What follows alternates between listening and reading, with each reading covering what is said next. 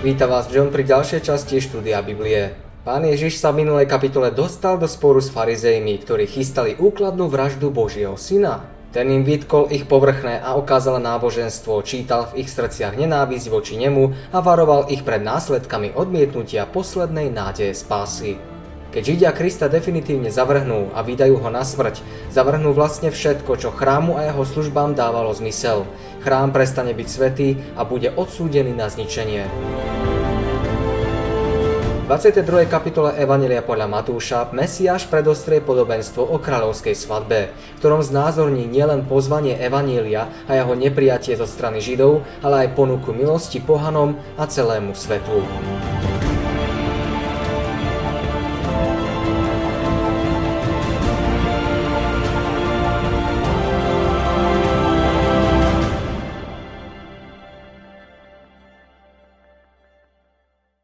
Ježiš odpovediac opäť im hovoril v podobenstvách a povedal, Nebeské kráľovstvo je podobné človeku kráľovi, ktorý učinil svojmu synovi svadbu a poslal svojich sluhov, aby išli povolať pozvaných na svadbu, ale nechceli prísť. Svadba je tu znázornením spojenia ľudí s Bohom. Pozvanie na slávnosť oznamovali Kristovi učeníci. Pán Ježiš najprv vyslal svojich 12 a neskôr 70 poslov. Mali hlásať, že kráľovstvo Božie je blízko a vyzývať ľudí, aby sa kajali a uverili evaníliu. Posluchači ich však nebrali vážne a pozvanie odmietli. Opäť poslal iných sluhov a povedal, povedzte pozvaným, hľa svoj obed som prichystal, moje voli a krmný dobytok je pobytý a všetko je hotové, poďte na svadbu. Ale oni nedbali a odišli, ktorí na vlastné pole, ktorí po svojom kupectve a ostatní, schopiac jeho sluhov, hanebne ich doriadili a pobili. Kráľ posiela znova svojich sluhov so srdečným odkazom. No! On this day, two weeks hence, there shall be held at the palace a royal ball. Ľudia však odmietaním pozvania urážajú hostiteľa. Na svadbu pozýva kráľ, ktorý má moc prikazovať. Pozvaným preukázal veľkú poctu, ale oni si ju nevážili, čím zneúctili jeho autoritu. Pozvanie prijali s nezáujmom a odpovedali naň urážlivým správaním. Kráľových služobníkov vysmiali, hrubo s nimi zaobchádzali, pán niektorých aj zabili. Po ukrižovaní Krista oznamovali toto posolstvo Kristovi následovníci Židom. Národ, ktorý o sebe tvrdil, že je zvláštnym Božím ľudom, však odmietol evanilium zvestované v moci Ducha Svetého. How could you? How could I otherwise? I will not have anyone associate my daughters with you.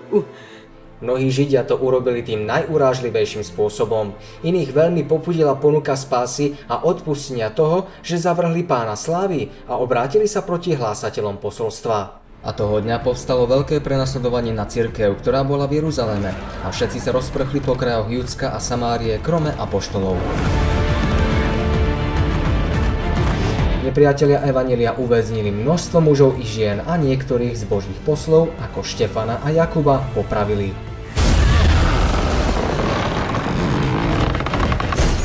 Vyvolený národ tým úplne zavrhol Božiu milosť. Kristus v tomto podobenstve predpovedal následky ich rozhodnutia. A keď to počul kráľ, rozneval sa a poslal svoje vojska a zahubil tých vrahov a ich mesto podpálil. Keď sa vládca dozvedel, že pozvaní jeho ponuku odmietli, oznámil, že nikto z nich nebude s ním večerať.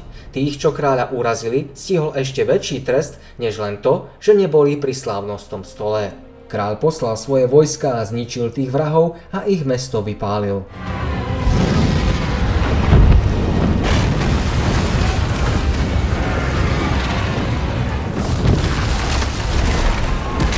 Tedy povedal svojim sluhom, svadba je síce hotová, ale pozvaní neboli hodní.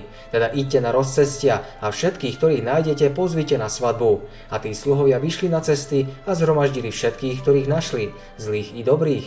A svadobná dvorana sa naplnila hodovníkmi. Tretie pozvanie na slávnosť predstavuje hlásanie Evanília pohanom. Kráľovi sluhovia zhromaždili všetkých, ktorých našli. It is hereby declared that every maiden in the kingdom, be she noble or commoner, is invited to attend. Such is the command of our most noble king. Boli to rozmanití ľudia, niektorí z nich nemali k hostiteľovi o nič viac úcty než tí, čo pozvanie odmietli. Pozvaní z prvej skupinky sa nazdávali, že svoje svetské záujmy nemôžu predsa obetovať kvôli nejakej kráľovskej hostine. Aj mnohí z tých, čo prijali pozvanie, mali na zreteli len vlastný prospech.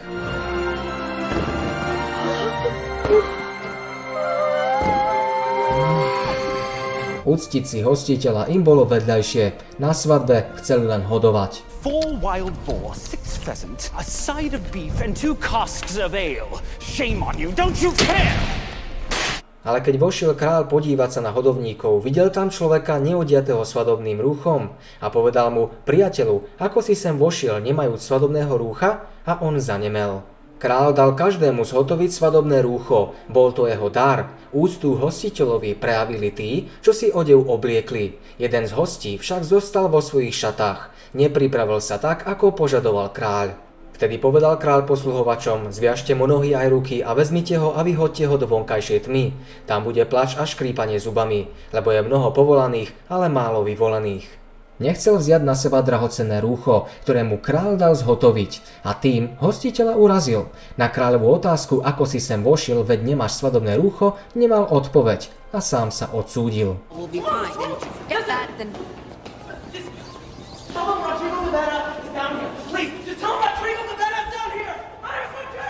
Well, I guess I don't need to tell you what happens if you forget that.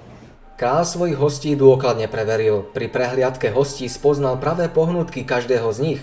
Kristus tým znázornil Boží súd.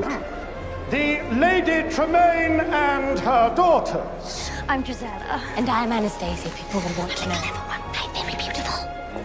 The very clever Miss Drusilla and the very beautiful Anastasia.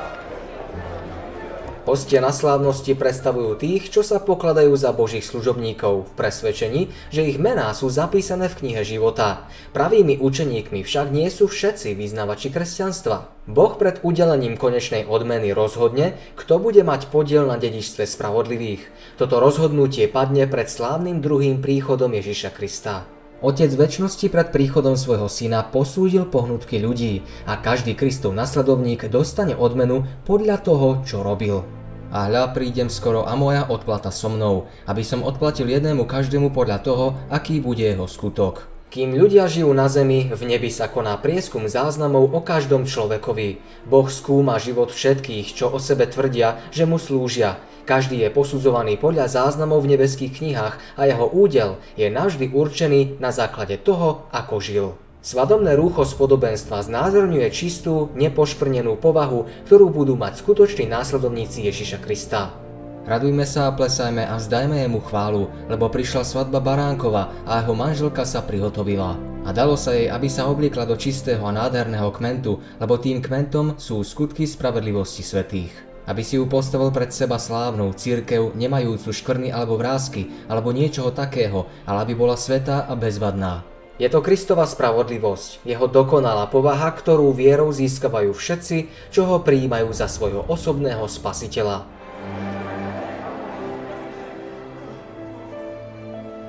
Naši prví rodičia nosili biele rúcho nevinnosti hneď, ako ich Boh v Edene stvoril. Žili v dokonalom súlade s Božou vôľou, celou svojou bytosťou sa upínali k nebeskému Otcovi. Bezrišnú dvojicu zahaľovalo Božie svetlo, ktoré znázorňovalo ich nevinnosť. Keby boli zostali Bohu verní, toto svetlo ich mohlo zahaľovať stále. Keď hriech prerušil ich spojenie s Bohom, sláva jeho svetla ich opustila. Nahí a zahambení prarodičia sa snažili nahradiť nebeský odev figovým lístím. Od pádu Adama a Evy sa niečoho podobného dopúšťajú všetci priestupníci Božieho zákona. Splietajú si figové listy, aby zahalili hriechom spôsobenú nahotu. Nosia na sebe rúcho, ktoré si zhotovili sami. Oh, that's uh, naked. He's very naked. that's it's in my brain now. Vlastnými skutkami sa snažia prikryť hriechy a zalúbiť sa Bohu. To však nikdy nedosiahnu. I choose to run toward my problems and not away from them. That's what.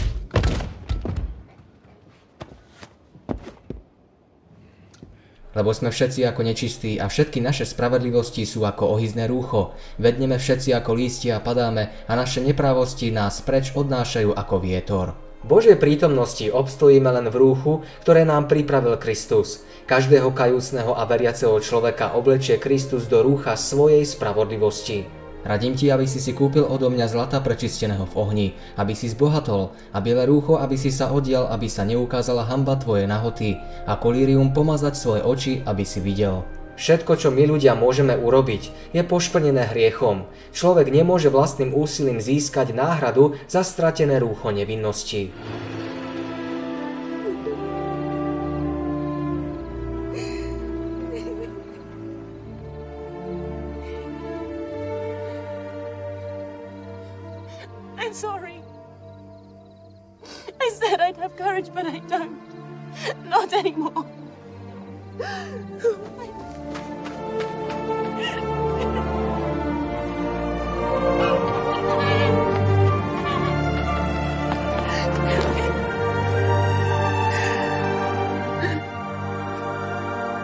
Bol Kristus na zemi, povedal svojim učeníkom, ja som zachoval prikázania svojho Otca. Svojou dokonalou poslušnosťou umožnil každému zachovávať tieto prikázania. Ak sa odozdáme Kristovi, naše srdce sa spojí s jeho srdcom. Naša vôľa splinie s jeho vôľou a naša mysel sa zjednotí s jeho mysľou a naše myšlienky sa mu podriadia. Žijeme teda jeho životom. Tým si vlastne obliekame rúcho Kristovej spravodlivosti.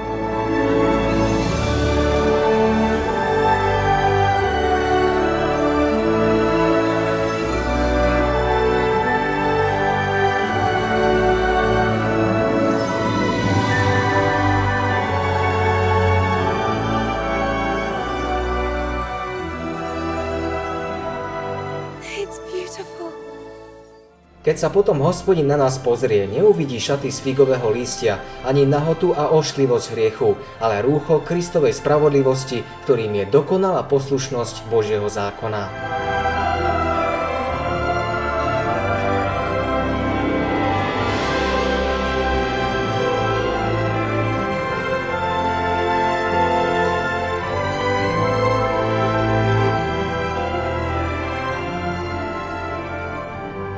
Konať spravodlivosť znamená robiť to, čo je správne. Ľudia budú teda súdení podľa svojich skutkov, lebo v nich sa prejavuje naša povaha a rovnako sa dá poznať aj pravá viera. V kom sa obnovuje obraz Božej povahy, ten žije v súlade s Božím meradlom spravodlivosti, s Božím svetým zákonom. Mnohí sa však nechcú vzdať svojich návykov a zmeniť svoju povahu.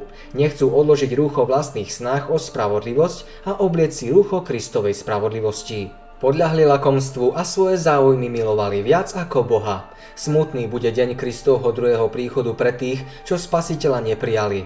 Vtedy uvidia celý svoj život v pravom svetle. What have you done? Svetské radosti, bohatstvo či pocty stratia pre nich zmysel. Pochopia, že hodnotu má jedine Kristova spravodlivosť, ktorou pohrdli. Poznajú, že pri stvárňovaní svojej povahy podliehali vplyvu satanových klamstiev. We need to talk. No, you want to talk to me. Please. Here's the deal. I'll listen to you till this is empty. Asgard is in danger. If people are dying, we need to get back there. I need your help. Finished. Bye. Nikomu nebude poskytnutý nejaký ďalší čas milosti, aby sa mohol pripraviť na väčší život. Rúcho Kristovej spravodlivosti musíme prijať v tomto živote. Boží varovný odkaz znie a vystrihajte sa, aby snať vaše srdcia neboli obťažené obžerstvom a opilstvom a starosťami o tento život a náhle by prišiel na vás ten deň. Snažme sa, aby sme boli pripravení. Dbajme na to, aby nás nebeský kráľ nezastihol na slávnosti bez svadobného rúcha. To je jediná možná príprava na domov, ktorý Kristus chystá tým, čo ho milujú a zachovávajú jeho prikázania. Hľa prídem ako zlodej, blahoslavený kto bdeje a ostríha svoje rúcho, aby nechodil nahý a aby nevideli jeho hamby.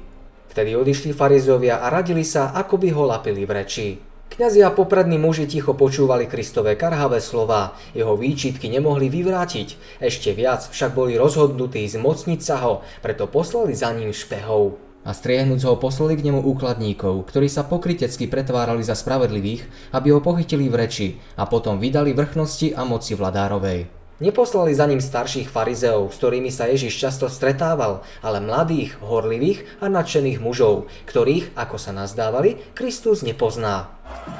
What's with the... It's my disguise. I can see your face. Not when I do this, you can't. Hoci sa farizei s Herodianmi medzi sebou krajne nenávideli, teraz ich dojemne spájal odpor voči Kristovi. Farizei neznášali rímske vymáhanie daní, boli presvedčení, že sa to nezlučuje s Božím zákonom. Teraz videli príležitosť, ako Ježišovi pripraviť nástrahu. Špehovia prišli k nemu a zdanlivo úprimne, ako by sa chceli dozvedieť, aká je ich povinnosť, sa pýtali a poslali k nemu svojich učeníkov s Herodiánmi, ktorí mu povedali, učiteľu, vieme, že si pravdivý a že ceste Božej učíš pravde a nedbáš na nikoho, lebo nehľadíš na osobu ľudí. Povedz, že nám tedy, čo sa tebe zdá, či sa má dať Cisarovi daň a či nie? Farizei vedeli, že Kristus hovorí a učí správne a podľa svojho vlastného svedectva budú raz súdení. Špehovia sa nazdávali, že svoj zámer dôkladne maskujú. Ježiš im však čítal v srdci ako v otvorenej knihe a poznal ich pokritectvo. Ale Ježiš poznal ich zlobu a povedal, čo ma pokúšate pokryť si, ukážte mi daňový peniaz. A oni mu donesli denár a povedal im, či je tento obraz a nápis a riekli cisárov. Tedy im povedal, tedy dajte, čo je cisárovo cisárovi a čo je Božie Bohu. A keď to počuli, zadivili sa a zanechajúc ho odišli. Špehovia očakávali, že Ježiš im odpovie priamo tak alebo onak. Keby povedal, že dávať cisárovi danie protizákonné, mohli to oznámiť rímskej vrchnosti a obviniť ho z podnecovania vzbúry. To the security of both the nation and to her interests prípade, že daň bude pokladať za zákonitú, obvinia ho pred ľudom, že neuznáva Boží zákon. Teraz si však uvedomovali svoju porážku a rozpaky. Na jeho stručnú odpoveď nemali čo povedať. Držal v ruke rímsku mincu a vyhlásil, že pod ochranou rímskej ríše sú povinní žiadanú podporu odviesť, pokiaľ to pravda neodporuje vyššej povinnosti. Pri všetkom uznávaní zákona zeme vždy mali predovšetkým pamätať na vernosť Bohu. Spasiteľové slová, čo je Bože dajte Bohu, boli prísnym pokarhaním židovského čachrovania. Keby boli verne plnili svoje povinnosti voči Bohu, neboli by sa dostali do područia cudzej moci. Nad Jeruzalémom by neviala rímska zástava, v jeho bránach by nebola rímska stráž a v jeho hradbách by nevládol rímsky miestodržiteľ. Židovský národ trpel za svoje odpadnutie od Boha. Toho dňa pristúpili k nemu sadúceovia, ktorí hovoria, že nie je to zmrtvých stania. Farizei a Saduceji sa vzájomne prudko nenávideli. Saduceji popierali existenciu anielov, zmrtvých stane, učenie o budúcom živote s odmenou či potrestaním. Tieto dve skupiny sa však predovšetkým preli o vzkriesenie. Farizei pevne verili vo vzkriesenie, ale v týchto diskusiách ich názory na budúci stav boli rozpačité. Do you understand the words that are coming out of my mouth? Smrť im zostávala nevysvetliteľným tajomstvom. Ich neschopnosť vyvrátiť dôvody Saduceov vyvolávala ústavičnú podráždenosť. Vyhľadávaním sporu s Ježišom chceli ho znevážiť, aj keby nevymohli jeho odsúdenie. Chceli s ním diskutovať o vzkriesení. Ak bude s ich názorom súhlasiť, tým viac urazí farizeov. Ak im bude odporovať, potom môžu jeho učenie zosmiešniť. Heresy! A opýtali sa ho a riekli, učiteľu, Možiš povedal, keby niekto zomrel nemajúc detí, nech si jeho brat švagrovským právom vezme jeho ženu a zbudí svojmu bratovi semeno. Nuž bolo u nás sedem bratov a prvý oženiac sa zomrel a pretože nemal semena, zanechal svoju ženu svojmu bratovi. Tak podobne aj druhý, aj tretí až do siedmeho. A naposledy po všetkých zomrela aj žena. Pri zmrtvých staní tedy, ktorého z tých siedmých bude ženou, lebo ju všetci mali? Ak sa má podľa Saduceov aj nesmrteľné telo skladať z tých istých hmotných častí ako telo smrteľné, potom človek aj po zmrtvých staní musí mať telo z mesa a krvi a vo väčšnosti musí pokračovať pozemským životom. Musia tam teda byť aj pozemské rodinné zväzky, muž a žena budú žiť ďalej pospolu, ľudia sa budú ženiť a vydávať, všetko pôjde ďalej ako pred smrťou. Podľa toho by aj v novom živote pretrvávali telesné slabosti a vášne. Odpovedou na ich otázky Ježiš podhrnul oponu budúceho života. A Ježiš odpovedal a riekol im, blúdite, pretože neznáte písem ani moci Božej, lebo pri zmrtvých staní nebudú sa ani ženiť, ani vydávať, ale budú ako anielia Boží v nebi. Saduceji sa nazdávali, že zo všetkých ľudí sa len oni najpresnejšie pridržajú písma. Ježiš im ukázal, že jeho pravý význam nepoznajú. Správne mu však možno porozumieť len vo svetle Ducha Svetého. Vyhlásil, že príčinou ich zmetku viery a zatemnenia mysle je ich neznalosť písma a Božej moci. Bože tajomstvo chceli vystihnúť obmedzeným ľudským rozumom.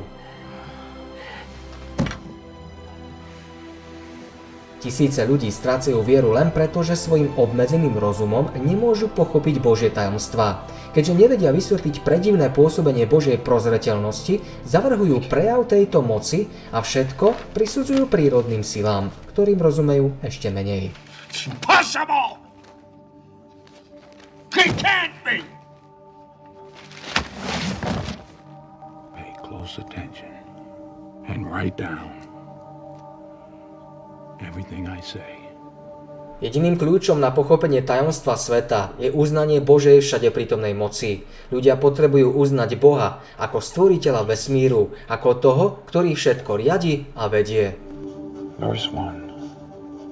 In the beginning, God created the heavens and the earth. Potrebujú lepšie poznať jeho povahu a tajomstvo jeho pôsobenia. Kristus ďalej vysvetlil, že keby nebolo zmrtvých stania, potom stráca zmysel aj písmo, na ktoré sa odvolávajú. A o zmrtvých staní mŕtvych či ste nečítali, čo vám je povedané od Boha, ktorý povedal, ja som Boh Abrahamov, Boh Izákov a Boh Jakobov, Boh nie je Bohom mŕtvych, ale živých. A keď to počuli zástupy, žasli nad jeho učením. Boh pokladá za skutočné aj to, čo ešte neexistuje. Vidí koniec od počiatku i zámer svojho pôsobenia pokladá za dielo hotové. Od Adama až do posledného spravodlivého, ktorý zomrel, všetci na hlas Božieho syna vstanú z hrobov a dostanú dar nesmrteľnosti. Boh bude ich Bohom a oni budú jeho ľudom. Medzi Bohom a vzkriesenými svetými bude úzky, láskyplný vzťah. Tento zamýšľaný cieľ Boh už pokladá za skutočnosť mŕtvi sú pre neho živí. Kristové slova umlčali Saduceov, nemali mu čo povedať, ani jediné jeho slovo nemohli zneužiť proti nemu. Jeho protivníci zožali len opovrhnutie ľudu. Ale farizeovia počujúc, že umlčal Sadúceov, zišli sa do vedna a jeden z nich, zákonník, sa opýtal pokúšajúc ho a povedal Učiteľu, ktoré prikázanie je veľké v zákone? Farizei však stále dúfali, že povie niečo, čím by ho mohli zlomyselne usvedčiť. Nahovorili istého učeného zákonníka, aby sa Ježiša spýtal na najdôležitejšie prikázanie desatora. Farizei pokladali prvé štyri prikázania, ktoré vyjadrujú povinnosti človeka k stvoriteľovi za dôležitejšie než ostatných šesť, ktoré upozorňujú človeka na jeho povinnosti k blížnemu. Preto sa im veľkou mierou vytratila pravá zbožnosť. Ježiš pripomínal ľuďom tento ich veľký nedostatok a upozornil na naliehavú potrebu dobrých skutkov, poukazom, že strom sa pozná po ovoci. A Ježiš mu riekol, milovať budeš pána svojho Boha celým svojim srdcom, celou svojou dušou a celou svojou myslou. To je to veľké a prvé prikázanie. A druhé tomu podobné je, milovať budeš svojho blížneho ako samého seba. Na týchto dvoch prikázaniach vysí celý zákon i proroci. Prvé štyri prikázania desatora vyjadrujú jediný významný príkaz miluj pána svojho Boha celým srdcom, Šesť ostatných je zahrnutých v príkaze druhom miluj svojho blížneho ako seba samého. Obe tieto prikázania sú vyjadrením zásady lásky.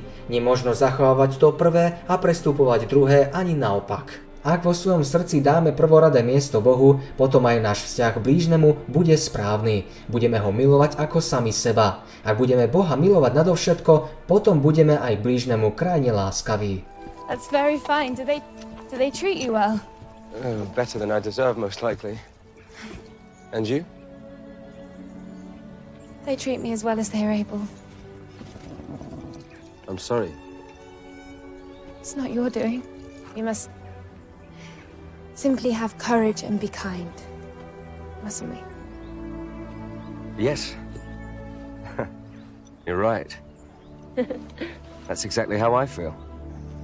Kristus učil svojich poslucháčov, že Boží zákon nemožno deliť na prikázania dôležité a menej významné, ktoré by sa mohli beztrestne prehliadať. Náš pán pokladá prvé štyri i ďalších šesť prikázaní za Boží celok a učí nás, že lásku k Bohu dokážeme tým, keď zachováme všetky jeho prikázania.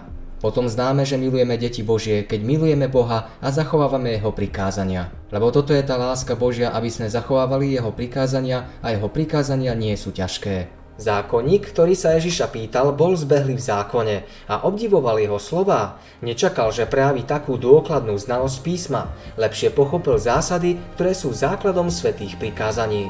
V prítomnosti kňazov a popredných mužov poctivo doznal, že Kristus správne vyložil zákon a dodal – a zákonník mu povedal, dobre učiteľu, pravdu si povedal, že je len jeden Boh a nie je to iného krome Neho. A milovať ho z celého srdca, z celého umu a z celej duše a z celej sily. A milovať blížneho ako samého seba je viac ako všetky zápaly a iné obety. Vedel, že židovské náboženstvo spočíva skôr na vonkajších obradoch, než na vnútornej zbožnosti. Poznal, že láska k Bohu a poslušnosť, ako aj nesebecký vzťah k blížnemu, má oveľa väčšiu cenu než celý obradný systém prítomnosti ľudu sa tento zákonník výrazne líšil od kňazov a starších. Kristus mal súcit s týmto zákonníkom, ktorý sa odvážil vyjadriť svoje presvedčenie napriek nebu kňazov a hrozbe popredných mužov. A Ježiš vidiac, že rozumne odpovedal, riekol mu, nie si ďaleko od kráľovstva Božieho. Zákonník pochopil, že skutky spravodlivosti sú Bohu milšie než spaľované či iné obete. Mal by ešte uznať Kristovo božstvo a vierou v neho prijať moc, aby tieto skutky mohol aj konať. Obradné služby boli bezvýznamné, ak ich živá viera nespájala s Kristom. Aj mravný zákon stráca svoj zmysel, ak nepochopíme, aký má vzťah k spasiteľovi. A keď sa zišli farizovia, opýtal sa ich Ježiš a riekol, čo sa vám zdá o Kristovi, či je syn? Povedali mu Dávidov. Touto otázkou ich chcel vyskúšať, aby vyznali, čo súdia o Mesiášovi, či ho pokladajú len za človeka alebo za Božieho syna. Ozvali sa hlasy Dávidov a povedal im, ako ho tedy Dávid duchu nazýva pánom, keď hovorí, pán riekol môjmu pánovi, seď po mojej pravici, dokiaľ nepoložím tvojich nepriateľov za podnož tvojich nôh? Ak ho tedy Dávid nazýva svojim pánom, ako je potom jeho synom? a nikto mu nemohol odpovedať ani slova, ani sa ho viacej od toho dňa nikto neopovážil opytovať. Keď Ježiš prejavil svoje božstvo mocnými zázrakmi, keď liečil chorých a kriesel mŕtvych, ľudia sa pýtali, či to nie je syn Dávidov, Syrofeničanka, slepý Bartimeus, či deti v chráme to načene opakovali. No napriek tomu mnohí, aj keď Ježiša nazývali synom Dávidovým, neuznávali jeho božstvo. Nechápali, že syn Dávidov je Boží syn. Pretože ak ho Dávid nazýva svojim pánom, ako môže byť jeho synom? Kristus kázal záväzne, jasne, prakticky a prenikavo. So svojím otcom bol jedno, zmýšľal ako Boh. V ňom sa zjavil sám hospodin. Nebeský dar bol odiatý ľudskou prirodzenosťou a táto bola v náruči nekonečnej lásky.